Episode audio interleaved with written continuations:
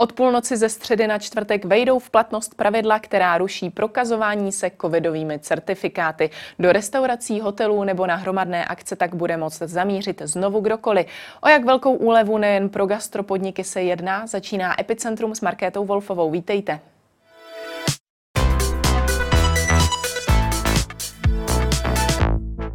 Ve studiu je se mnou Luboš Kastner, restauratér a garant projektu Moje restaurace. Dobrý den. Dobrý den.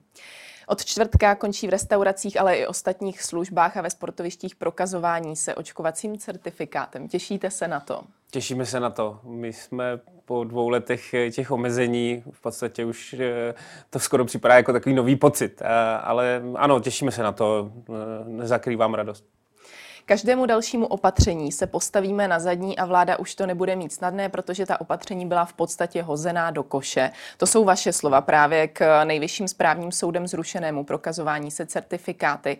Jsou tedy podobná opatření do budoucna zdiskreditovaná do takové míry, že už třeba na ně nebudou jak restauratéři anebo také zákazníci vůbec věřit? Jsou do velké míry, eh, protože ten, to rozhodnutí nejvyššího správního soudu eh, i tím, že ho eh, to mimořádné eh, opatření napsala nová vláda, tak eh, ho, ho zrušila. A my jsme na to upozorňovali. Upozornilo na to mnoho subjektů, právníci se do toho pustili a vláda, ta předchozí i ta nová, se vlastně dostala do takové situace, kdy každý její krok bude skrutinovan i soudně. A do velké míry to ta opatření zdiskreditovala. Já už, když jsem četl to mimořádné opatření, když bylo vydáno, a to bylo vydáno novou vládou nebo novým eh, ministrem eh, zdravotnictví, tak jsem si říkal, že až nápadně podobné tomu starému, které bylo hozeno do koše také. Takže jsem to lehce očekával a bylo mi to líto, protože prostě ta práce, kterou, nebo ta omezení, která na nás padala, tak působila pouze ekonomické škody.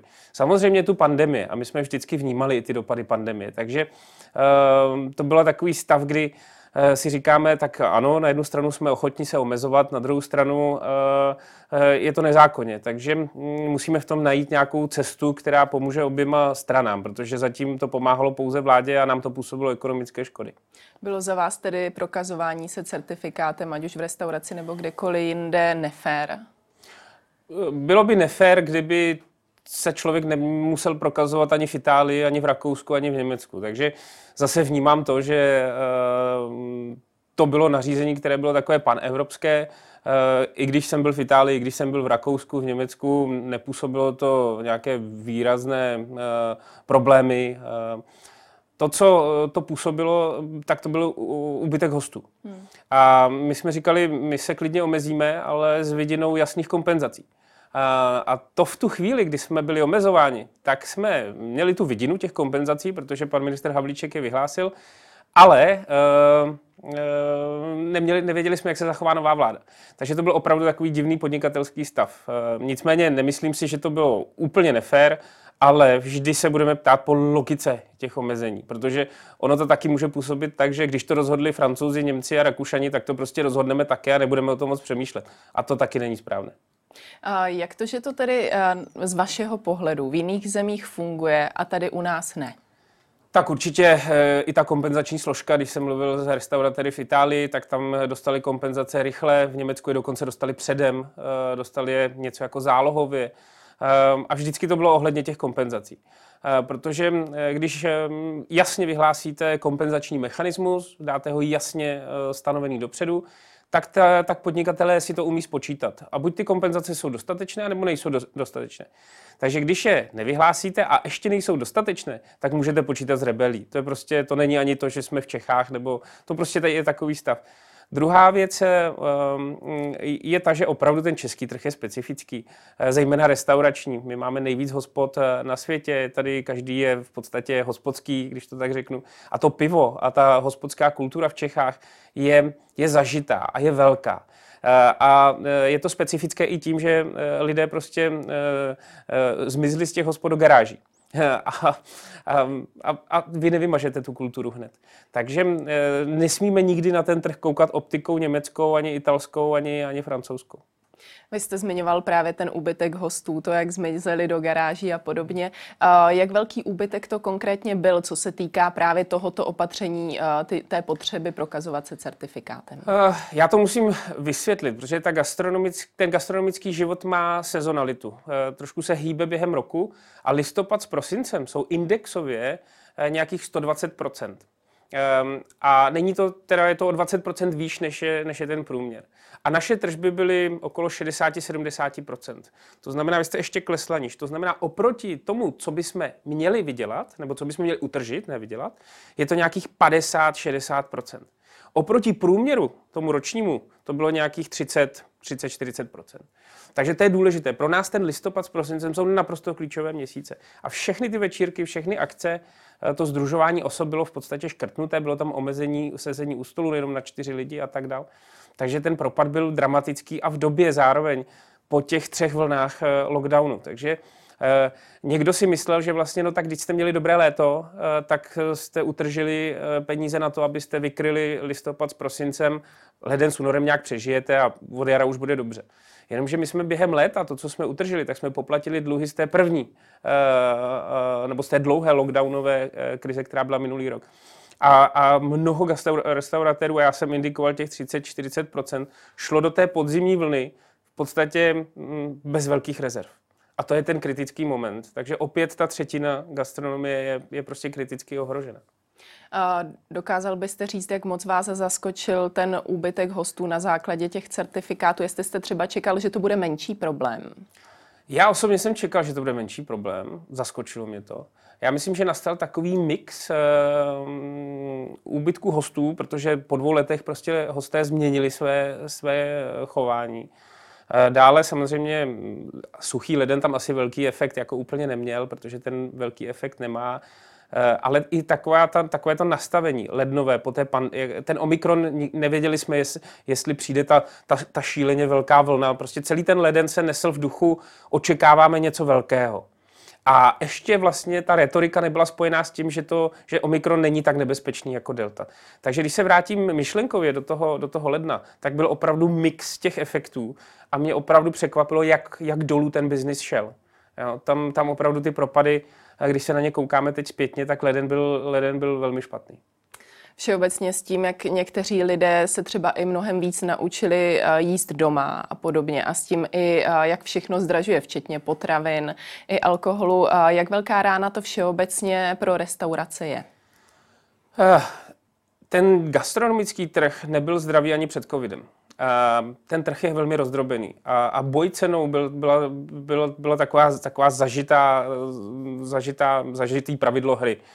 Um, a, a to nebylo zdravé. Takže ten trh šel do covidu cenově nerozvinutý. Prostě byli jsme nejlevnější restaurace Evropy.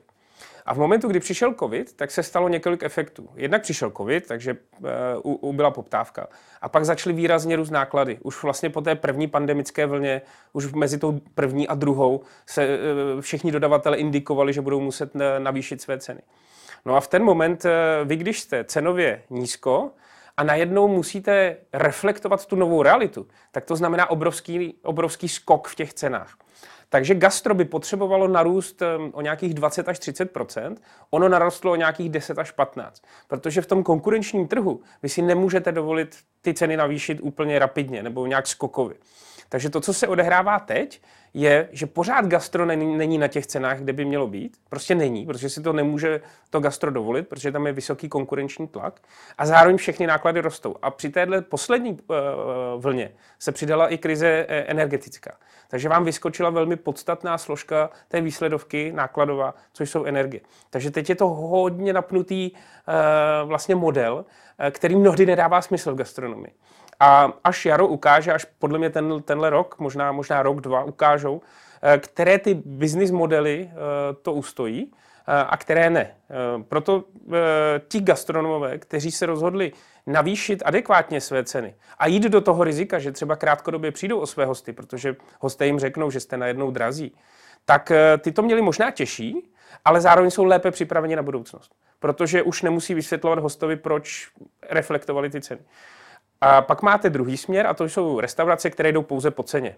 A ty vítězí také, protože prostě ta cena je rozhodující. Nejhorší to budou mít ty restaurace, které zůstaly uprostřed, které ani nezdražily, ale ani nemají ten zákaznický zážitek, ani nebojují cenu. Ty se tak jako někde pohybují uprostřed a, a, a spekulují, že to nějak projde. Ale to, si, to i z těch ekonomických modelů z jiných oborů, prostě ty to budou mít absolutně nejtěžší. Co se týká kvality, eh, kdo z, kdo z těchto restaurací šel vlastně s kvalitou vůbec nejníž? No, ty, to, to, to středo, eh, z mého pohledu pravé křídlo, vy můžete udělat velké kompromisy v kvalitě. Můžete vařit z náhražek, můžete vařit menší porce, můžete prostě dělat spoustu kompromisů v té kvalitě. A já, já spoustu těch kompromisů vidím právě u těch restaurací, kde na mě svítí ty uh, obědy za stovku a, a, a, a vlastně se nic nezměnilo. A vlastně ti restauratéři po tom covidu vypadají furt, pořád stejně, ale třeba komunikují pouze cenu. Ale vidím strašně moc těch, kteří naopak šli tím směrem, zlepšili kvalitu, svoji prezentaci na internetu, rozváží, um, lákají na, na nějaké speciality, novinky, upravili možná i své hospody, možná i z těch prostředků, které jim zbyly, i investovali. Protože buď se můžete připravit na kvalitu, anebo na nekvalitu. A on i ten host během těch dvou let uh, pandemie, tak umí, bych řekl, daleko lépe rozlišit, která hospoda je horší a která je lepší. Prostě se to naučil a už to není takový ten pelmel hospod, kde se v průměru jako spletete a, a když to vyjde, tak je to jako najednou dobré. Takže se to, já vidím, že se ty nůžky jako viditelně rozdělují, jak u restaurací, tak u hostů. Často se na začátcích pandemie hovořilo o tom, kolik restaurací, kolik podniků ubyde. Jak to vidíte nyní s odstupem? Tak eh, vidím to pořád stejně, jako jsem to předpovídal. Ubyla pětina, to znamená 20% hospod. Nicméně, eh, s tou pětinou se něco stalo. Eh, málo komu se chce eh, utíkat z tak krásného, bych řekl, biznisu, jako je gastronomie. Takže z těch 20% polovina se dokázala zmátořit.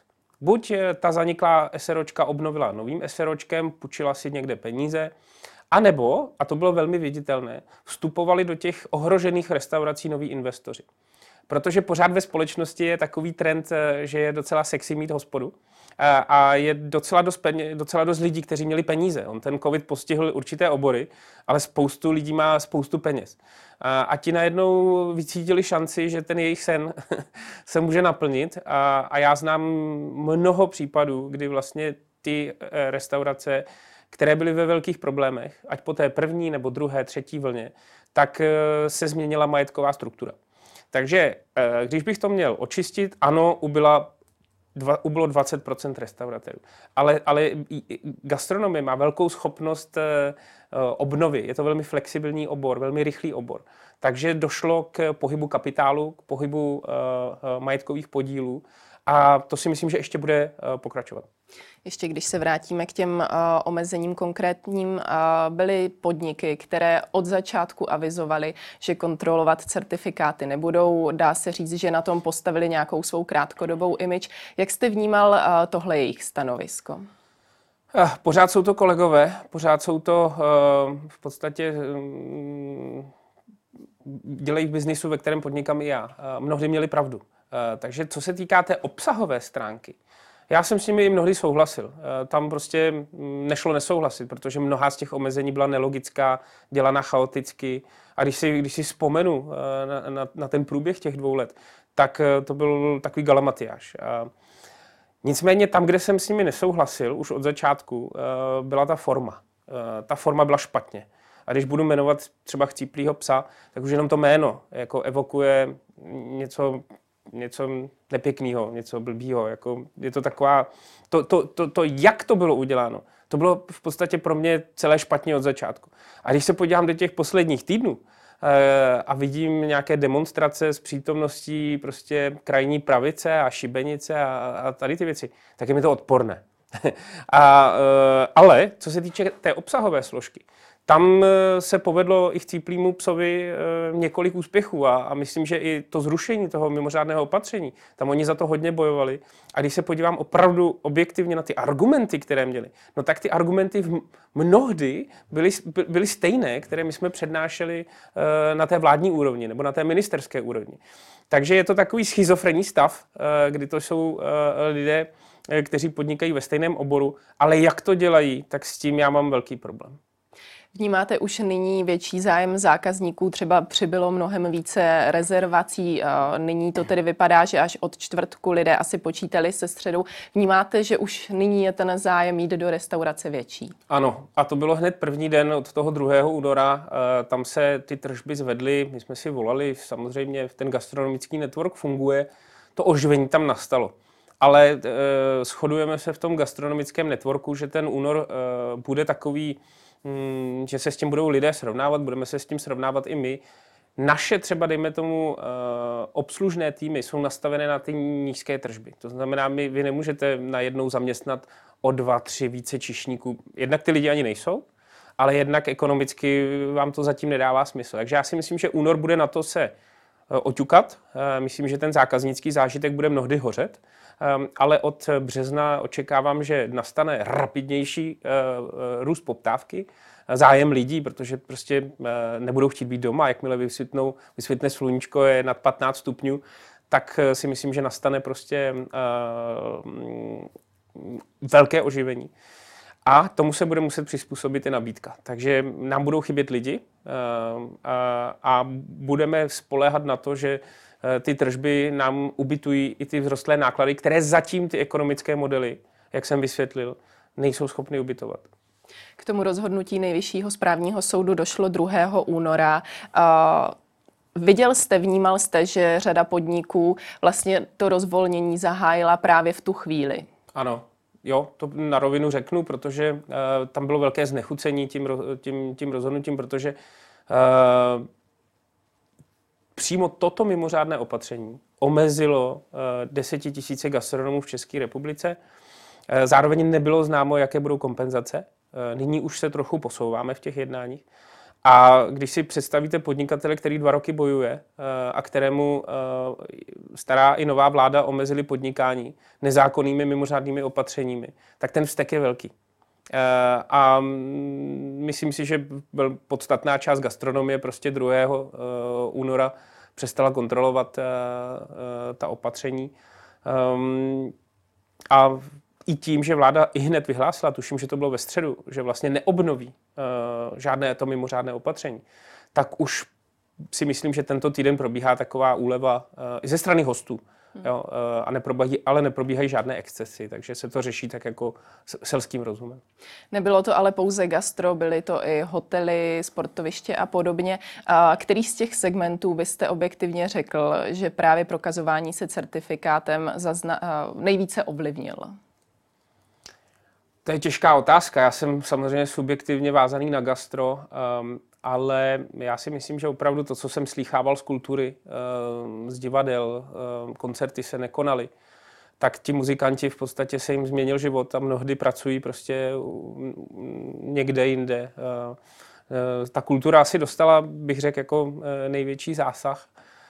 Zároveň um, si myslím, že i, i ty eventové společnosti, to znamená ty různé konference, různé, různé setkávání, velké množství lidí, to úplně vymizelo. Eh, a já mám spoustu přátel mezi, mezi těmi produkčními firmami. Eh, bylo pro ně o něco jednodušší se přizpůsobit, eh, co se týče nákladů té situaci. Restaurace nemůže propustit kuchaře ani čišníky, prostě musí fungovat. U těch firm došlo vlastně k masivnímu propouštění. To znamená, ponechali si pouze ty lidi, kteří byli kriti, kritičtí k, té, k tomu chodu té firmy, nějaké technické specializované funkce ale ten jejich biznis, ten jejich biznis opravdu kleknul a já si nemyslím, že se to úplně mm, jako hodně oživí, protože prostě najednou ty akce, kde je tisíc lidí, budou takové divné. Spousta oborů vnímá, že povinné testování ve firmách spojené právě s Omikronem, který se šíří prakticky nezastavitelně, je velkou komplikací. Ubývají zaměstnanci prakticky ze dne na den. Jak to vnímáte právě v restauratérství? Tak eh, ten gastronomický trh bych řekl, že je rozdělený na takovou, takové eh, tři třetiny. Eh, jedna třetina jsou opravdu ty velmi zodpovědní, profesionální, kteří dodržují, bych řekl, veškerá pravidla. Pak je druhá třetina, která s těmi pravidly zachází, bych řekl, trochu kreativně. A ta třetí třetina, to jsou ehm, takový kaskadéři, kteří eh, kaskadérují s kvalitou, s reputací, možná to dělají jen tak na oko, byly to různé takové ty turistické pasti, ty restaurace, kde nešlo o koncept, kde nešlo o kvalitu, šlo jenom o nějakou um, oportunistickou, oportun, oportunistickou příležitost. A u té první třetiny, eh, tam eh, se pořád dodržují podmínky, tam prostě se testuje a, a ti restauratéři to vnímají jako investici do budoucna. A, a i jako svůj přístup, jako filozofii svého přístupu. Protože jim jde o zákaznický zážitek, chtějí tu gastronomii dělat, chtějí v ní podnikat, chtějí, aby to bylo krásný obor, aby prostě i lidé, kteří v něm pracují, eh, aby se jim líbil. Protože naším největším problémem je nyní získat lidi. Tak, ale pro, tu, pro ty dvě třetiny toho, to, toho, toho trhu, tak eh, to vnímají jako přítěž, zátěž, eh, zbytečnost. A to jim ani nevysvětlíte, to prostě nejde ani v tom diskutovat. Takže eh, tam si myslím, že ještě gastronomie má před sebou velkou cestu, aby se profesionalizovala. A v tom je klíčová ta první třetina toho trhu, těch lídrů, těch, těch profesionálnějších zástupců, Eh, aby ukazovali těm ostatním cestu, proč to dává smysl. Proč eh, nejde jenom křičet a, znevažovat eh, i ta opatření, i některé epidemiology, ale proč je třeba s nima pracovat, proč je třeba to chápat a proč je třeba se i připravit na, na tu budoucnost a ona nás čeká na podzim. Všem nařízením konec není. Sněmovnou minulý týden prošla novela pandemického zákona a právě z té gastronomové příliš nadšení nejsou. Podle vašich slov působí na papíře přísně. V čem konkrétně tedy přísně působí? Tak eh, zejména působila velmi přísně v těch pokutách. Eh, to, že nastavíte vysoké pokuty, je, je, je, je fajn, ale to není úplně řešení. A, eh, a pak působilo přísně v těch odstavcích, které říkali, nebo které dávali moc vládě, vlastně velmi rychle omezovat ten, ten, ten obor. Já zmíním jeden příklad. My jsme od začátku, a to už byla i ta první pandemická vlna, i ta druhá, a pak třetí, čtvrtá, diskutovali zavírací dobu. Eh, zavírat v 10 hodin gastronomii je prostě nesmysl. Eh, praktický. Ono na papíře, ten, roz, ten úředník na ministerstvu zdravotnictví se rozhodne, že to bude v 10 hodin. A my víme, že to je nesmysl, že to nepomůže tomu, eh, tomu průběhu té pandemie. A říkali jsme proč. Říkali jsme, nastavili jsme tak dále. Takže, on ten, takže my z toho pandemického zákona máme velký strach. A my rozumíme, že musí existovat daleko lepší právní úprava, než byly ty mimořádné opatření, které se vždycky schodily ze stolu. To nikdo nebude respektovat vůbec nic. V momentu, kdy vznikne pandemický zákon, tak my máme velký strach z toho, jak ho budou úředníci využívat.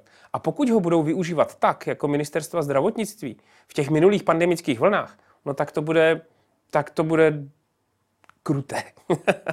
Protože oni nemají cit, nechtějí se s náma bavit moc, um, nerozumí tomu biznisu a jsou zavření na tom ministerstvu.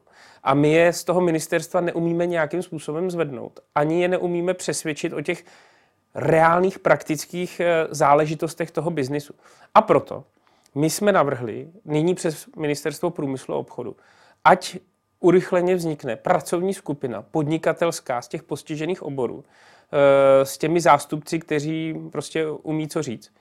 A ať okamžitě začne jednat s tím týmem epidemiologickým z ministerstva zdravotnictví. Protože my musíme zajistit to, že ta podnikatelská obec bude mít jasnější slovo a jasnější e, znění těch argumentů.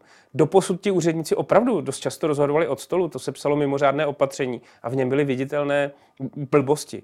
E, a to prostě už nesmí tak být. Jinak si ta vláda Eh, eh, nezaručí respekt těm pravidlům. Jinak to, bude, eh, jinak to nebude vypadat.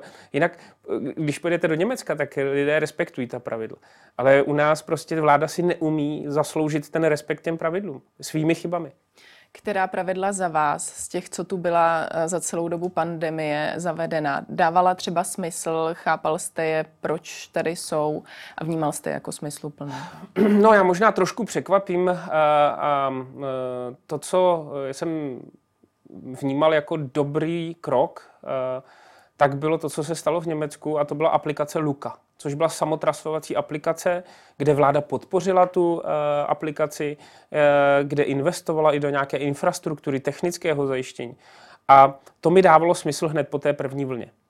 A uh, to se nakonec nestalo. Ta aplikace Tečka, která je trošku víc násilnější, protože si ji musíte, uka- musíte ji ukazovat, tak ta přišla až, až po roce a půl.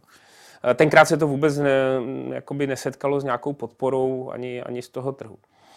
Um, co se týče těch omezení jako takových, tak uh, nikdy, já spíš možná řeknu, která mi dávala nejmenší smysl. uh, samozřejmě uzavření v 10 hodin, anebo v 8 hodin. To prostě, to, to, to je špatně. Uh, pokud sedí lidé šesti ve čtyřech u stolu, dobře, tam můžu mít nějaké pochopení, uh, ale stejně to je vždycky takové to, že mě to na mě to působilo jako, že se napsali pravidla, aby se omezila gastronomie. Ale i ty, kteří psali ta pravidla, věděli, že to je takové, mm, že to nemá velký význam. My jsme ani nikdy ministerstvo zdravotnictví nedotlačili k tomu, aby nám řeklo, jak je gastronomie nebezpečná. To prostě je fakt, že se tam působí kontakty, že se tam pije, že se tam občas křičí. Ale nikdy jsme nevěděli, jestli je gastronomie nebezpečnější eh, než fotbalový zápas. Vzpomeňme na Boloňu. Tuším, že to byla Boloňa v Itálii. 70 eh, tisíc lidí. Ta první, ten první eh, vlastně exploze té, té, těch nakažených v Itálii. Ale že nikdy jsme nevěděli studii na, na gastronomii. Jak přesně? A když stát tak významně omezuje jeden obor, kde pracuje přes 100 tisíc lidí, 30 tisíc podnikatelů, tak je fakt bych řekl s podivem, že si nenechalo zpracovat nějakou detailnější studii. Eh, nikdy jsem neviděl žádný dokument. Máme tady spoustu vědců, ty mluví eh, do všech médií, ale ani jeden z nich neudělal žádnou studii pro to, aby eh, řekl, jak přesné dopady té pandemie jsou po určitých oborech. To jsem prostě zatím neviděl. Ještě co se týká pandemického zákona, problém také restauratéři vnímají v tom, že tam není přesně nastavená kompenzace, to, jak, jakým způsobem se budou kompenzovat v případě nějakých restrikcí. Věříte, že kvůli tomu třeba Senát vrátí novelu a přijdou nějaké změny? Tak zrovna kvůli tomuhle odstavci bych si možná přál, aby ten pandemický zákon byl vrácen. E, protože tak, jak je napsán, tak je napsán velmi nepřesně. Ono tam je e, nějaká taková floskule kolem 80% nákladů, ale to my víme z té pra- praktické roviny, protože já ty kompenzace řeším vlastně od, eh, od začátku, tak je velký rozdíl, jestli berete fixní náklady, nebo jestli berete uh, i variabilní náklady, jestli berete uh, zásoby, je, jaké náklady uh, to jsou. A podle té definice, která je nyní v tom pandemickém zákoně, tak je to přesně ten stav, kdy nikdo nebude vědět, jak, jaké, jak, jaké náklady jsou předmětem té kompenzace. A zase budeme u stolu a vláda řekne, že to jsou pouze fixní náklady a že nám pokryje jenom určitou část, že to je 80... A my zase budeme vypočítávat, že 80% z fixních nákladů znamená, že to je 30 až možná 40% celkových nákladů. A budeme tam, kde jsme byli, po té první vlně. Takže kvůli tomuto odstavci eh, by mi vůbec nevadilo, eh, kdyby senátoři ten zákon schodili protože se musí doprecizovat eh, a musí se říct jasně. A možná i oborově, eh, protože každý obor má trochu jinou strukturu nákladů. Restaurace je něco jiného než fitness. Fitness je něco jiného než eventy, než veletrhy, než sportoviště. A ať si někdo dá práci s tím, aby to precizoval. Protože ty, ty materiály, které vznikají, jsou takové generické, takové nahodilé a, a, a vůbec neberou úplně tu, tu mechaniku uh, praktickou uh, pro tu danou situaci. A já si myslím, že by se nad tím měl někdo opravdu daleko lépe zamyslet, zrovna nad tímto paragrafem, a my jsme na to upozorňovali. Um, uh, a ano, nevadilo by mi, kdyby zrovna ten pandemický zákon nebyl uh, schválen v té podobě u tohoto odstavce, tak jak byl. Současný ministr průmyslu a obchodu Josef Síkela skritizoval způsob, jakým minulá vláda poskytovala kompenzace pro podnikatele a on sám už je nechce vyplácet plošně, pouze těm, kteří je nutně potřebují a prokáží, že jejich podnik je nějakým způsobem života schopný. Dovedete si představit tento způsob uh, vyplácení kompenzací do budoucna? Tak já asi souhlasím s tím principem, že eh, sektorový přístup je správný, ale abych byl i fair k té minulé vládě, ona eh, bývalá vlastně opozice vlastně k plošnosti tu vládu donutila. Takže to je, to je, to je trošku, eh, to je jenom tohle narovnání. Druhá věc, um, Eh, zároveň ten moment, kdy vyjde tabulka z kasíny, eh, je prostě hrozně nefér. Eh, jednou ty kompenzace byly nastaveny a kdo splnil ty podmínky těch kompenzací, tak je to, a pokud ten biznis není zakázaný, pokud je, je, je legální, tak je, je fér, protože byl poškozen tou pandemí. To, že kasína eticky nemohou ten boj nikdy vyhrát, to je všem jasné a je to lehce manipulativní záležitost. Takže já to beru za takový komunikační trošku podpásovku. Ale ten sektorový přístup je fajn, bude se muset vysvětlit, proč některý sektor tam je, proč některý sektor tam není. Eh, ta, ty práce na té společné komunikaci se během začátku února výrazně zlepšily, to taky musím přiznat, protože jsem zapojen i do vyjednávání o nové podobě kompenzací. A já si myslím, že najdeme nějakou schodu. A, a, a jsem i rád, že je to od, že od začátku, já jsem říkal, je to o té komunikaci. E, my si musíme eh, společně daleko více komunikovat biznis a politika, eh, protože politici eh, musí, když něco rozhodnou, musí proto mít argumenty. A když řeknou na základě toho, že jsou kasína někde v nějaké tabulce, že plošnost je špatná, tak to je, to je, to je špatný argument. Ale když to řeknou na základě analýzy toho, který obor uh, přišel, nebo který byl hodně omezen a, na, a, a kolik dostal na kompenzacích. To už je trošku jiná analýza. Takže když třeba v té tabulce zmíněné bylo Orea Hotels, a bylo tam, že dostali tuším 100 eh, milionů, nebo eh, možná 60, já si teďka nepamatuju přesně. Tak já jsem s panem Lazarovem mluvil a oni měli škodu 250 milionů. A to už nikdo neřeší, že podnikatele nanosili do těch svých biznisů enormní množství peněz. A, a, a to, to by měla být ta tabulka, která by měla stát vedle té, vedle té druhé. Takže já se vždycky budu snažit o objektivitu a férovost. Bylo mnoho neférových věcí, eh, mnoho věcí by se dalo udělat jinak. Já už bych byl hrozně rád, aby podnikatelé o kompenzace nemuseli žádat, aby jsme mohli podnikat. A to je ten, eh, to je ten fokus pro mě na následující měsíce. A tam my musíme dotlačit všechny politiky, jak eh, vládnoucí koalici, tak i opozici, která eh, na to může upozorňovat. My potřebujeme řešit, jak ta opatření skončí a jaké nástroje vláda bude mít v ruce pro eventuální nějaké další situace. Protože jen bláhový člověk by si mohl myslet, že covid zmizel, covid nezmizel, covid tu bude. Takže my se obrovsky bojíme podzimu, už po třetí, a my musíme si sednout ke stolu a říct, jak teda bude vypadat podzim. Jakou tu hůl z toho pandemického zákona použijete a jaký použijete. E, protože pokud ji použijete bez rozmyslu od stolu e, jako úředníci, tak to bude špatně. A vracím se k té jedné z předchozích otázek, my se postavíme na nohy, na zadní. Tolik Luboš Kastner, díky za váš komentář. Díky za, za pozvání do pořadu. A to už je pro dnešek z Epicentra vše. Nezapomeňte nás sledovat opět zítra od 15. hodiny. Na viděnou.